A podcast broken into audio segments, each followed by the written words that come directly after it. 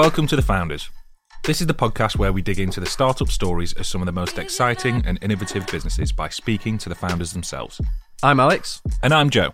and in this episode, we're speaking to Caleño founder Ellie Webb. Caleño is a brand of Colombian inspired alcohol free spirits, born out of a personal frustration of the options Ellie had when she was going out during dry January. What were you keen to learn about Ellie? I think it was quite interesting to hear about how she went from just a side hustle, starting out, to then taking it full time, um, and what that time of juggling full time work uh, was like when she was building Caleño alongside it. I think it was interesting learning about what actually goes into making a non alcoholic spirit because it's not just like a juice or a cordial, there is a very different process that we found out about, which was very interesting. Another thing I actually enjoyed from this conversation was how Ellie, um, I'll not ruin it for the listeners actually, but um, there is an interesting story in this conversation about how Ellie managed to get her alcohol free spirits into Sainsbury's.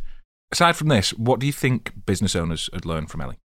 I think you'll find out a little bit about how you can reach out to people in your industry, but also how you can build a positive work life balance for yourself whilst you're building a company. So, this is Ellie Webb, the founder of Caleño. Enjoy.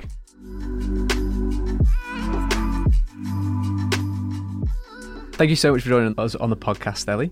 No problem. Happy to be here. So, before we start talking about Caleño and how that was founded, do you want to tell us a little bit about how you feel like you gained this kind of entrepreneurial spirit? Because you were in marketing previously, weren't you? Yes, I was. Yeah. And so, what happened at that that marketing company that kind of gave you this spark to work with Caleño, or did it come from something before that? Um, yeah, I guess if looking back, so I actually did a degree in marketing at uni and then basically went to work for an agency. And then my second job was working in a marketing team for a drinks company who uh, sold mostly alcohol to pubs, bars, and restaurants all over the UK. So I would put on big events for them. I would do social media marketing, updates the website, all, all of the all of the usual things. But I think after doing the role, so sort of progressed in my career there and, and did a few different roles within the team. And then I think I got to a point where I wasn't necessarily learning. And because where I worked was very B2B, so I was marketing to businesses, I really, as a marketeer, wanted to be able to earn my stripes and, and you know prove that I could go out and really make a difference to a consumer brand and really have an impact in the market. And at the time, I wasn't really able to do that within my role, and also felt that I was kind of doing the same sort of thing, so wasn't really being challenged. Uh, so kind of in that mindset. So really was not planning to start a business at all. I think I was looking for that next job in my career, maybe brand manager, just somewhere where I could, you know, take on a brand and and see it grow. And I mean, the reality is, I kept getting knockbacks. I kept getting told I didn't have experience, and just kept getting picked to the post by other people that had got brand management experience. So essentially, come January, when I was doing Dry January, and I had this idea. I kind of thought to myself, well, why don't I start my own brand? Like nothing better than starting something from scratch. And that's like one way to to show that you can grow and launch a brand. So that's kind of that's kind of how it started. It wasn't intentional. It just came from that, I guess, need and want to uh, launch and grow a brand. You mentioned there that it came around at Christmas time. What exactly was that thought process? Because I don't think for a lot of people, being around Christmas time, they might go home and see family, have a nice time at Christmas. The first thought into a lot of people's mind isn't, I'm going to go and start a brand tomorrow. Um, how, did, how did you get there? How- What was the thought process in getting there? Yeah, I guess it was it was a series of events. So it was, as I said, kind of having this need in my career for uh, well, a need to be challenged really, and a need to kind of learn new things and, and develop and grow. And then also coupled with that, working for uh, an alcohol company, just having quite a boozy Christmas and lots of social events and lots of kind of hangovers. Then coming into January and wanting to take some time off, so I did something called Dry January and decided to kind of go alcohol free for a month. I basically ended up on on a night out with my friends, so I didn't want to be that person that didn't go out um, and didn't just sat at home all month uh, just by myself. So I went out and I found it was really difficult to actually find something I wanted to drink. So the options were normally water, Diet Coke, like kids' drinks really. And my friends were ordering gin and tonics, craft beers at the bar, and I was stuck. I was the one stuck with a diet coke. So that's where I kind of thought to myself, actually, this is not what I want to be drinking. And I work in the drinks industry that's so innovative, so exciting, but they've really got it wrong when it comes to people that want to moderate or people that want to drink less, i.e., myself. So I think it was kind of that thought process of kind of uncovering this idea and, and that kind of particular stage I was in and then kind of thinking actually maybe I could do something different. And it was it it started as a little bit of a side hustle. It wasn't for me. It wasn't a business. It wasn't a business for a long, long time. Probably a couple of years. It was very much an idea, something I was excited about, something I felt passionate about, something that I could kind of treat as a little bit of a side hustle, do in my spare time. Didn't know what it would end up being, but that was kind of the the start of it, I guess. And so, at what point when you're kind of experimenting eh, in your kitchen and, and figuring out what you want this to taste like, how do you go from that to being like, I'm going to design a bottle, I'm going to have a website, I'm going to start getting in touch with retailers? What was that mindset shift? Because I think there were people that sort of set up brands over, particularly over the sort of COVID and pandemic era as well, when they yeah. had a lot more time at home. But it would be like, it would get to a certain point and then it would sort of fade away. And yeah. that's where the kind of side hustle would end but you've scaled it so well. How did you go from that, and where did where did your drive come from to continue to push forward and develop this uh, this business? Yeah, I mean, funnily enough, no one was more surprised than me when I actually stuck at this idea because I'm like in my family, I'm known as the one that kind of I'm a little bit slapdash. I kind of have these ideas and then get bored of them quite quickly. But this one really stuck, and I think I think it was because it was something that I really believed had legs and something that I really felt excited about and every every month like i would kind of get a little step closer. So yeah exactly. Where do you start when you've got an idea? I mean i started with research. I started looking at what else was out there. What would my competition be? Was there even a need for this product? Uh, then i started reaching out to people on linkedin to try and find out a little bit about the product development process and actually creating drinks because i knew i knew from from my work about spirits distillation and how those drinks were made, but I was applying this to a non alcoholic category and it didn't really exist at the time or wasn't very prominent at all. Uh, so it was a massive learning curve for me. And I just took it step by step and a lot of Googling, a lot of going onto the internet, a lot of like, you know, how do you start a business? And then I think that essentially became a bit of a project plan and, you know, you split it into different things. So you've got, you've got essentially uh, coming up with, with the food and drink product, you know, coming up with recipes, getting people to try it, getting feedback, you know, that whole development piece. Then you've got the brand. What am I going to call it? What does it look like? What mark am I making in this world? What do I want this product to stand for? Uh, then you've got like the legalities, actually setting up a business, setting up a company, uh, setting up a website. So all these different facets. And I think I just, this didn't happen straight away. Like it just, it took a while, but eventually I kind of brought it all into one space. Uh, and then just ended up with this massive project plan. I treated it like a project. I kind of took what I knew in from my job and was like, right, I'm going to treat this like a project. And the project is I, I want to eventually end up launching this in the market. And so I just, over kind of year and a half, two years, just gradually chipped away at it. Was this literally just through research on the internet? You, there was no. Did you have any mentors, or was anyone advising you through this? Did you have any people to, that you could ask about what you were doing? No, not not this time. I didn't actually have any mentors until maybe nine months in. Uh, and then when I, I ended up landing like a bursary, so a bit of money, which basically helped me fund my recipe development and also bring a, an agency on to look at my branding. At that point, so that that funding was linked to some mentorship. So at that that was the first time I'd ever had a, a mentor, and it was actually really nice having someone to talk about my idea to because at this point it, it, was quite lonely. So i'm a solo female founder so i didn't have like a, a, co-founder or a partner that was working on this with. And really the only people that i was talking to at the time were my family and, and my uh, my boyfriend because i didn't really want to tell anyone yet what i was doing particularly like my colleagues because you know they might laugh at me think i'm an idiot. Like i didn't have anything to show for it yet. So i kept it quite close to my chest. Uh, so actually having a mentor and someone that i could talk to really helped me. And just everyone has these stupid questions. I mean, they're not stupid, they're just things you don't know yet. So, like, how do I set up? Like, what do I do about logistics? How do I get a product if I'm going to set up a website, how do I get it from A to B? Like if you've never done these things before, you don't know until someone tells you. So uh, I think having industry pe- people in the industry, just having peers that you know maybe are a little bit ahead of you, a few steps ahead of you, having mentors that understand your industry really like really helped me get advice, the right kind of advice, because you know your your family will cheer you on and they'll give you support, but ultimately they don't know any more than you do unless they're you know unless they've run a drinks business before. Sure. Was it after this nine months? What at what point did you give yourself your your current uh, job title?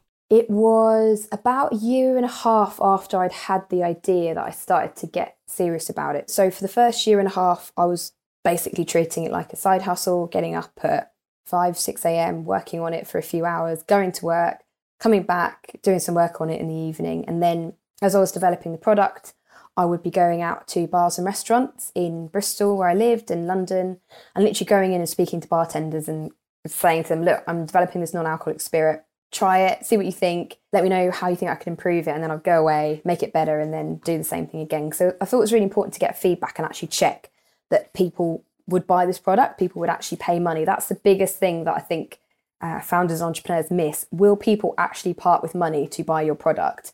That is the killer question. Because if if they mm-hmm. won't, then you haven't got a business. Uh, so I spent a lot of time doing that, and then it was yeah, like I said, a year and a half later, where I sat down with my boss and basically said, "Look, I'm this far in with this idea. I want to launch it in about six months' time. I don't feel uh, like I've got to a point now where I can't continue doing my job and doing this. I need to give it my full time attention and, and kind of go for it. So at that point, I still hadn't launched the product. So there's a few ways you can do it. You can obviously launch it whilst you've got a job and uh, and then hopefully make some money and then make enough money to quit. Whereas I actually I got this bursary, so I could pay myself a little bit of money, develop the product. I got it to kind of a stage where it was ready to launch, and I'd um, I was starting to kind of gear up to do my first run of a thousand bottles because that's like the minimum you can basically find. Like anything less than a thousand people won't won't talk to you. Even then it, i was on the phone to to bottlers and they were like unless you're 10,000 we won't speak to you. So at that point i was kind of gearing up to to get it ready to launch. So yeah i think all in all I, I think it's very difficult unless you're working on it full time to get a product to launch in less than a year and a half two years i mean i'm willing to be mm-hmm. proved wrong but i think that's i mean i was doing it just in my spare time but the, the, the amount of time you've got to dedicate to it and the idea, developing the brand, developing the product, uh, getting the research, going back, iterating, getting everything ready so it's it's right for, for when it launches. That's kind of how how long it took me. So, in those two years where you're trying to manage your work life, but then also you've got Caleño going on at home and you're trying to build that as a business. What was what was that like? Because we have a little bit of experience trying to build something in your spare time, and it is it can be really tiring. And yeah. so I'm interested in what your experience was like throughout those two years. It was quite stressful at times and pretty lonely. I think when I think back to some of the hardest days, it was it were those two three months leading up to launching a product. I was like sat at home in a really cold spare bedroom with like I think I'd made I'd use insulation board as like my desk. it was like really makeshift. And I was just sat there trying to get hold of my bottler because I wanted to launch for for January. You know, dry January is a big big time in the industry, and just wasn't answering my calls. And so you rely a lot on on other people. You rely on like external suppliers for logistics, for production, and I found that bit particularly frustrating uh, so I, I guess that's a learning. Like you've got to, you know, focus your energy on things you can influence, and just don't let the things that you can't influence get to you. But um, it was also winter, so it was cold, and I think I had some moments where I was like, "What am I doing? This is this is hard. Like, what have I done?" At this point, I've quit my job.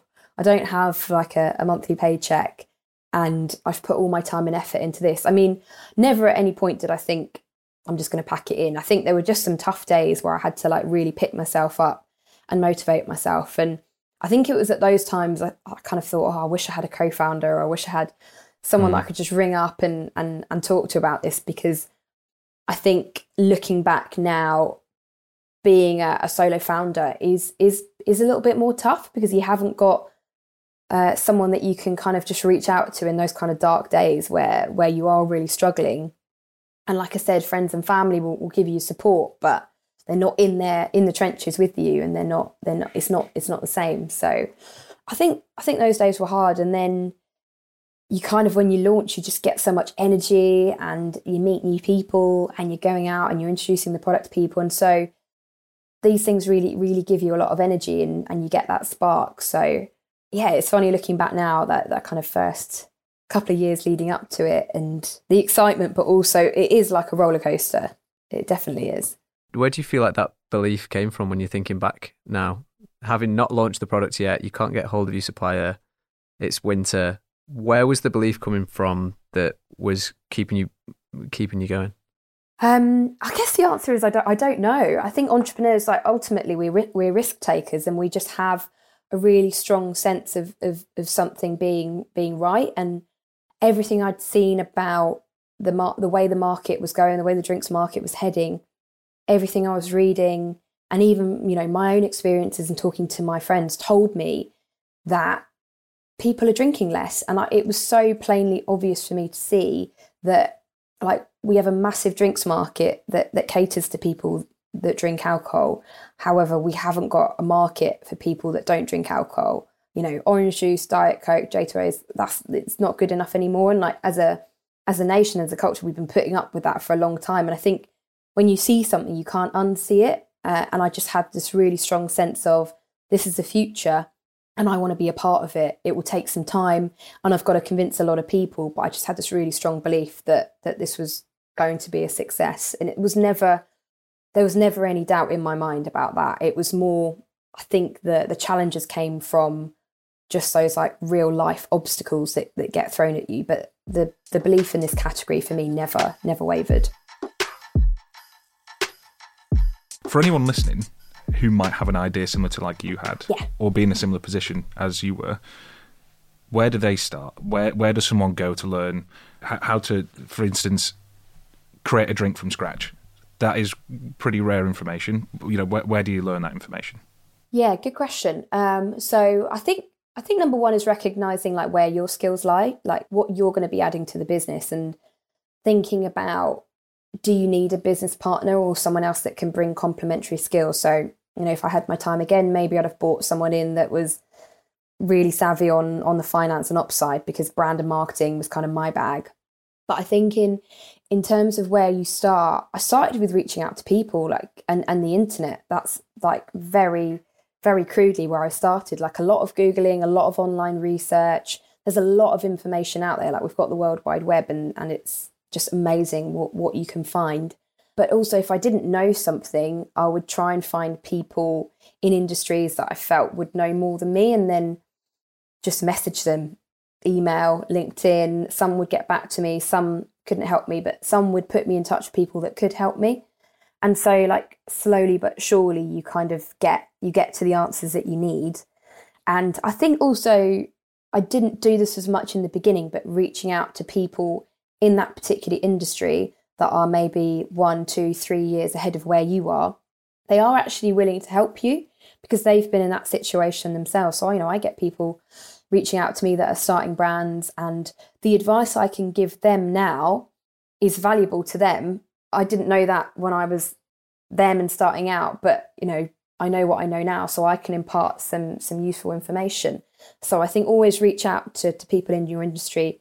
They might reply, they might be too busy, but you know, reach out to two, three, four, five people. I'm sure some of them will come back to you and give you half an hour, an hour of their time, maybe, and that can be like really valuable. And a question on a similar vein that is, I know, is going to be on a lot of our listeners' minds is how much does it cost to get something like this going? I mean, you're talking there about minimum order quantities, and people yeah. are familiar with those, but a thousand bottles just for the bottles. And some some um, some manufacturers or suppliers are talking ten thousand bottles. There's you know suppliers who are going to be providing the ingredients for the drink, for example. Um, there's a lot that goes into making a brand and product, especially at the level that you're operating now. Mm. The cost that went into that is that something you expected, or was it more or less than you expected? Uh, and also, is there a, a, budget they should have in mind before even thinking about entering something like this? Yeah, I think when I when I mapped out the costs and I was looking at those first thousand bottles, I think I kind of budgeted twenty five k, Uh, so, like I said, I managed to get around 10k in bursary, use some of my own money, and it also depends on on how you want to structure the business. Like, do you just want to get to a prototype that's that's good enough to kind of convey an idea and and and you know sense of your brand, but actually you want to go and get investment to really kind of scale up quite quickly, or is this going to be a grassroots business where you start slowly, um, you make some money, you use those profits to iterate, and it's it's a slightly slower process, but you're you're reinvesting your profits um, and you're putting the money back into into the business, and maybe you're doing it part time, so you've still got another income. So I think there's probably some fundamental questions to ask in terms of how do you want to you want to do this. I mean, in the food and drinks industry, like you need quite a bit of cash to to market mm. products. It's it's probably the one of the most competitive industries. Uh, when you start going into retailers and grocers, you know, you're looking at a minimum twenty thousand pound marketing spend minimum per year. I mean, that can go up from twenty thousand to a hundred thousand. Like it's uh, it's not it's not cheap, uh, and you know when you're talking production costs, so you've got really got to think carefully around what what the business is and, and how you want to fund it long term.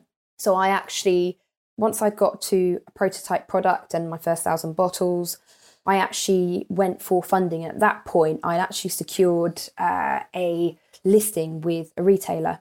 So Sainsbury's, I went into to 500 of their stores three months after launching. Now I needed money to produce the 6,000 bottles that they wanted to put on shelf straight away. I needed money for the logistics. You know, when you uh, work with partners and you're small, they don't give you credit, so you've got to pay for stuff straight away, and then maybe you're not getting paid for for your product uh, for another 30 days, 60 days. So I needed money for that and also money for marketing and also someone to help me just with the operations of the business. Like I was running around, I was literally, if I could have been in two places at once, I would have been. So I needed someone to help me run the business. So I went and got investment just just before I launched uh, to help me do all of that. So a buyer at Sainsbury's effectively tried some and, and liked it. That's right, isn't it? And they said they'd be in touch, and you weren't so sure. So, do you want to tell us a little bit about that that story of how that you ended up in Sainsbury's? Yeah, so it was actually it was actually someone um, from an outfit within within Sainsbury's called Future Brand. So they actually are focused on finding really new, interesting, innovative brands and putting them in front of, of buyers within their categories because the way that categories grow, you, you bring in interesting brands that, that are doing something different. And at the time, Sainsbury's didn't have a non-alcoholic section, and they wanted to put one in. So I'd I'd gone along to uh, something called the Mindful Drinking Festival in London in Spitalfields Market, and basically made these bottles at home, late hand labeled them, and then took around 20 along with me uh, in summer 2018. And I was just sampling, I was getting feedback and introducing the brand to people, knowing that I'd be launching either later that year or following January. And that was when I met someone from who introduced himself from Sainsbury's, and he basically said, you know, I've been been looking around the festival. We're really interested in this category. I've tried Caleño, really like it, um, and I will be in touch on on Monday. And he did get in touch. And so we stayed in contact. At this point, like I said, I had I wasn't ready to launch, hadn't even done my first run of bottles. Uh, but we stayed in touch and he and he got in touch uh, closer to Christmas and, and was like, the buyer is looking at this category. So we'd really like you to put your your brand forward.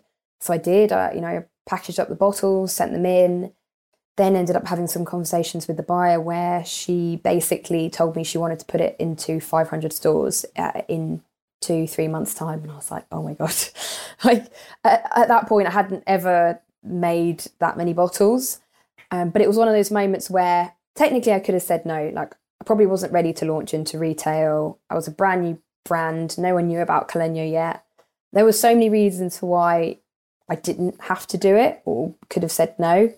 But I think you you only get certain amount of opportunities that come your way like that. And so I was kind of thinking, okay, this is pretty scary, but I'm going to make it happen. So I said yes and kind of went from there. That must have been amazing. So we've we've kind of talked about the lead up to you producing Caleño. You've mm. talked about your journey, the costs, the difficulty with suppliers, how hard it was to get going, the luck that was involved in in kind of having a, a buyer from Sainsbury's stumble across the, the stall in the market.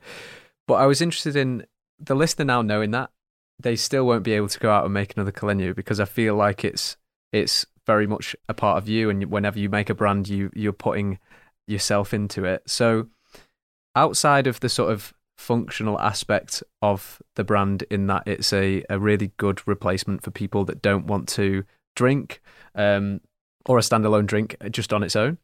Um, what does the brand Caleño mean to you? What does the brand Caleño mean to me? I think so. Caleño's roots are basically founded in Colombia and South America. So, a couple of months after having having this idea, I flew out to to South America, which essentially is where I got all of the inspiration for for the brand. So, uh, my my mum's from Colombia, and I have a lot of uh, Colombian family that I would go and visit out there, and and this was a trip where I actually spent more time circling around the the country and going to visit different places, and uh, I visited loads of really colourful towns and cities. Like everywhere I went was really bright, really vibrant, and I think as a as a culture, like South Americans are generally quite sunny and upbeat. They love to dance, and I personally just wanted to inject some fun and some energy into this to this space because I felt that there was there still is there's still huge there's still a huge stigma around not drinking. And you know if you go out and you, you tell your mates oh i'm not drinking tonight you're labeled as boring. And i think i wanted to turn that on its head and actually bring to market a brand that showed people you could have fun without drinking. So yeah when i think about what Caleño means i've actually uh, named it after Cali. So the city where my family are from is known as the unofficial capital of salsa.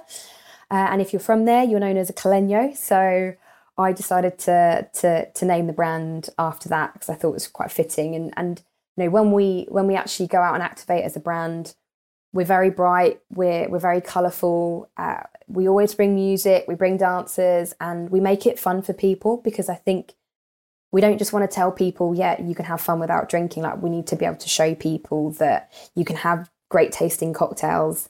Uh, you can you can go on a night out and not drink alcohol the entire night. Like we're not we're not saying uh, don't drink, but more and more people are choosing to you know maybe moderate during the week or when they do go out, maybe not drink as much alcohol, so you don't feel so like horrendous the next day. And so we're finding actually a lot of people switching from non-alcoholic drinks, you know, to alcoholic and, and vice versa uh, in another night. So so it's really about that. And I think for me, the mission of the brand has always been that. And how did you learn how to to to make a non-alcoholic spirit? Because it's very they're very different from a, a juice or something like that. They're yeah. much more complex. I don't think there is. I imagine they're not as easy to make as people would believe. How, how, did you figure out how to do it and how, how you wanted it to taste and the flavors that you wanted involved? Were they in Colombian inspired as well, or did they have your own kind of twists to it? Yeah. So, like I said, I, I knew a little bit about the spirits making process, and essentially with non-alcoholic spirits, you're distilling. Well, you know, there's different ways to make make these products. Uh, is a steam distilled. So we spend around two days distilling our ingredients, um, and with alcohol, you're then, you know, with a with an alcoholic spirit, you're then passing the alcohol through flavors and then distilling it and redistilling it to get that that flavored alcohol. Uh, so with with Caleño, we're we're putting all our raw ingredients in a still, macerating them beforehand, and then distilling them for two days to to kind of end up with our with our liquid and then then it goes and, and gets blended. But when i was talking to people about the ingredients i think i wanted the the flavor to be quite different. I just didn't want to go out there with a standard product. So yes i ended up bringing a lot of the ingredients that i saw in south america. So when i'd go and visit fruit markets i'd see things like pineapples papayas coconuts inca berries uh, lulo fruit. So i really wanted to bring some of these interesting ingredients into the mix. And I sort of knew generally, you know, if you're making something like a gin, you want you kind of want a balance of citrus, spice, and, and botanicals. And so what I did was just basically up the, the tropical fruits in that, but still balanced. Uh, the first the first liquid I developed was light and zesty. So I kind of brought in the tropical notes, but then balanced those with different spices and then some citrus notes too. And then when I was working on dark and spicy, again led with tropical flavors like pineapple, coconut, and then balance those with spices like black cardamom, um, and also some ginger, and then also some smoother like notes like vanilla and, and some fresh lime. So I think it helped me understanding a little bit about what grape drinks tasted like. Really did help, but it's not to say it's impossible. I think if you've got a natural interest in in the in the category and and you just kind of clue yourself up. If I if I hadn't known, then I would have gone out to restaurants and bars and just tried drinks and been like, okay, what what makes a great rum, what makes a great gin, and just really distilled that uh, flavor profile and, and then look to kind of replicate that from a non-alcoholic perspective. And as as now you're looking to grow the business and you're trying to acquire new customers, when I was looking at this, they felt like there was different routes that you could go down, such as you might go for people who are already you know non-drinkers for example, they're completely sober and provide an alternative to the things that they're already uh, drinking. You might go for mindful drinkers who are people who are trying to cut down. Like you mentioned before, at Christmas, yeah. you'd had a really boozy Christmas. You wanted to cut down a bit, um, providing something that is you know really really enjoyable that also just so happens to not have alcohol in. There is also a third where it's, I, I, would imagine it's a little bit more difficult, but this is going down a route of almost converting drinkers who love alcohol to be like to, to almost question or educate. Is yeah. that something you've given any thought to in, in, in your strategy for growth? Yeah, I think it, it's definitely changed over the years as the market's matured, and you've got to think. You know, when I started out, so when I launched the brand uh, almost four years ago, a lot of people weren't aware of of non-alcoholic spirits. Like they didn't really exist. You know, non-alcoholic beer was a term that some people were familiar with, but yeah, few and far between. And so actually, if you think about, you know, an adoption curve, you've always got that those kind of early adopters, and then it kind of goes up into the mainstream and, and more people uh, take it on as it becomes more normalized. And I think where we started was probably with those sober advocates, so people that had just cut out alcohol completely and wanted to take time off they were the ones that were kind of shouting the loudest about um, products like Caleño. They were the ones that were really advocating.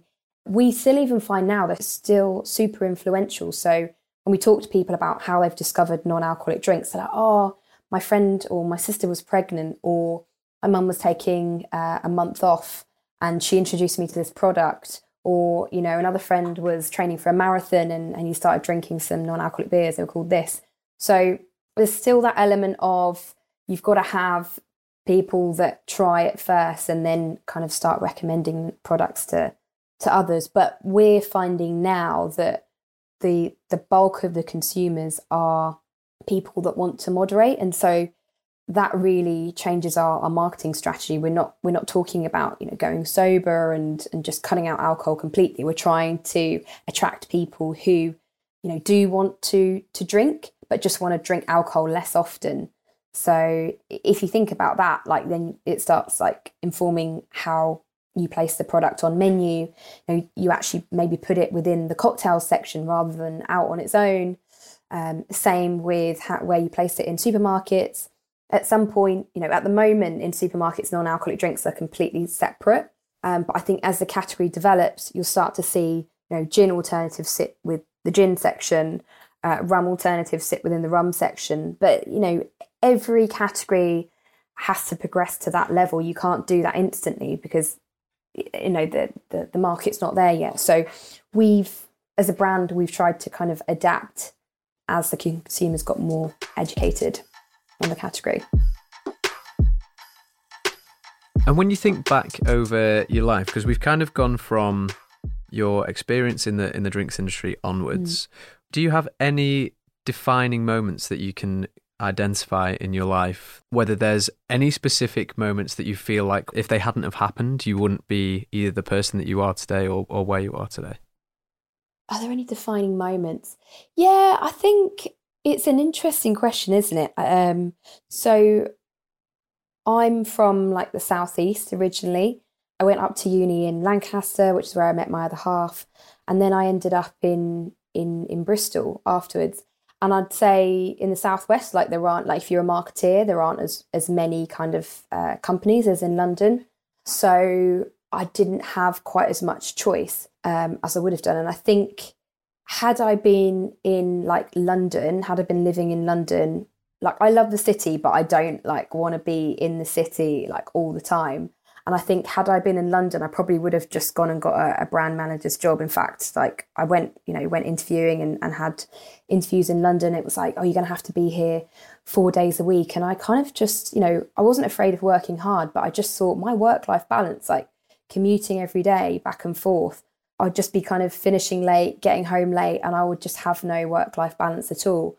So, like I talked about before, the solution was if I can't find the right role for me in terms of where I want to live and how I want to live my life, then I'm just going to create my own uh, solution to this and, and create my own brand. So I think it was just a case of like circumstance. And I, I do sometimes think, well, actually, if I'd landed in in London and I'd found my perfect brand manager job, maybe I wouldn't have felt like I needed to create a brand.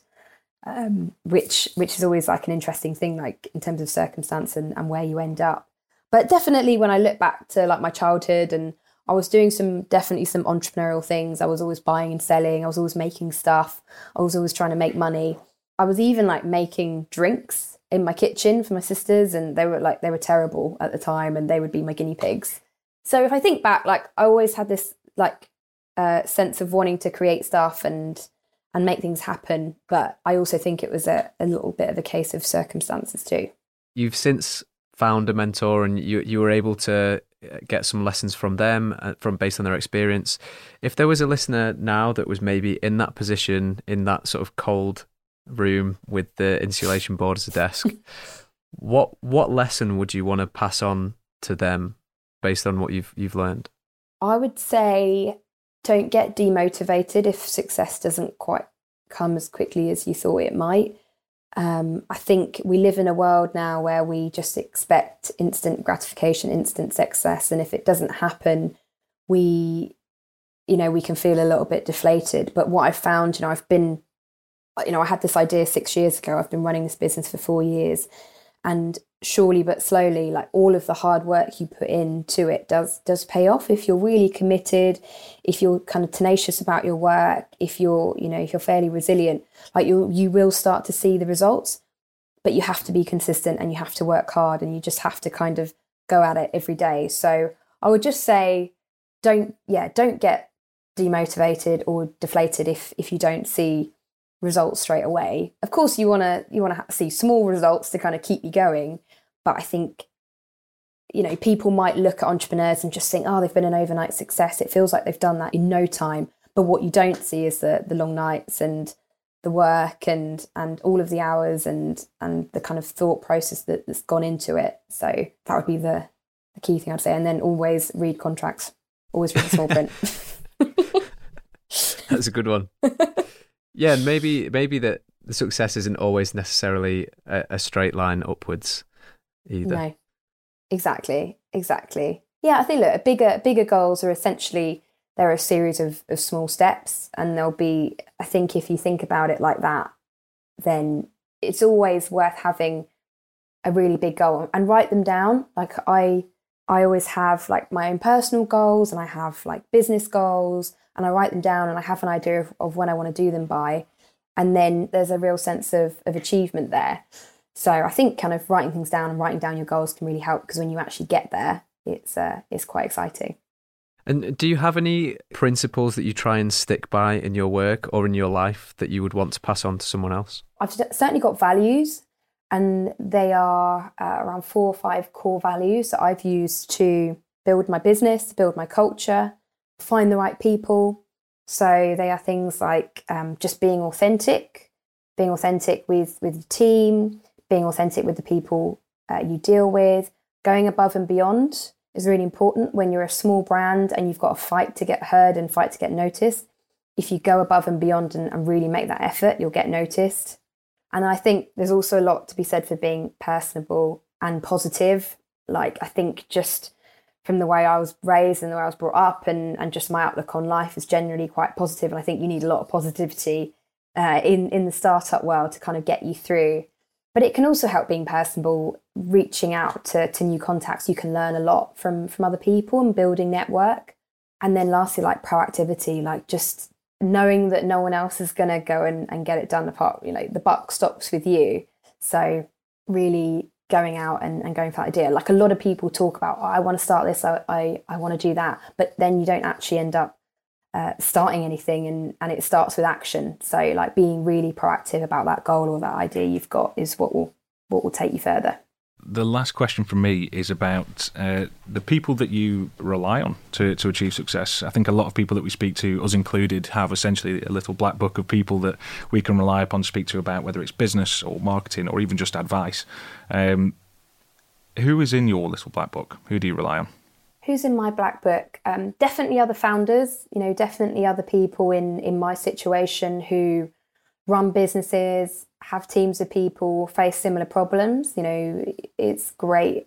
A problem shared is a problem halved. So, always reaching out to, to those kinds of contacts. I think mentors, so people that know more than I do, who can help me, who are 5, 10, 15, 20 years on into their career, maybe in this space, who can offer me like really sound advice when I'm not sure where to turn and then I think, like, lastly, just family and friends, like, who are going to be your number one cheerleaders, like your support system when things are tough. They are going to kind of rally around and, and help you out. And like in the beginning, when I was just launching my business, like my sisters got involved and helped me out. You know, we had times where we had to relabel all our, all our bottles, and they sat with me at Christmas and relabeled thousands of bottles with me. So, yeah, I think just having like a really strong support uh, system of family and friends, as well as obviously industry peers and mentors, is really important.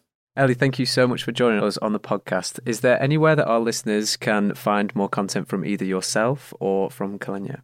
Yeah, so um, for myself, so I actually have my own podcast called The Joyful Drinker, and I kind of talk to different guests around how to balance moderation, but also not just when it comes to drinks, but lives in general. So, whether that's career, fitness goals, etc. So, um, that's one place. And also, if you want to learn more about Caleño, we are Caleño Drinks on all of the usual places Instagram, TikTok, LinkedIn. And uh, if you want to go out and buy us, we are available in Waitrose, uh, Sainsbury's, and M&S and Ocado. Amazing. Ellie, thanks so much. Thanks for having me. Thank you so much for listening to this episode of The Founders. If you liked the content in this podcast, you can get new content from a new founder every week by following us on all podcast apps.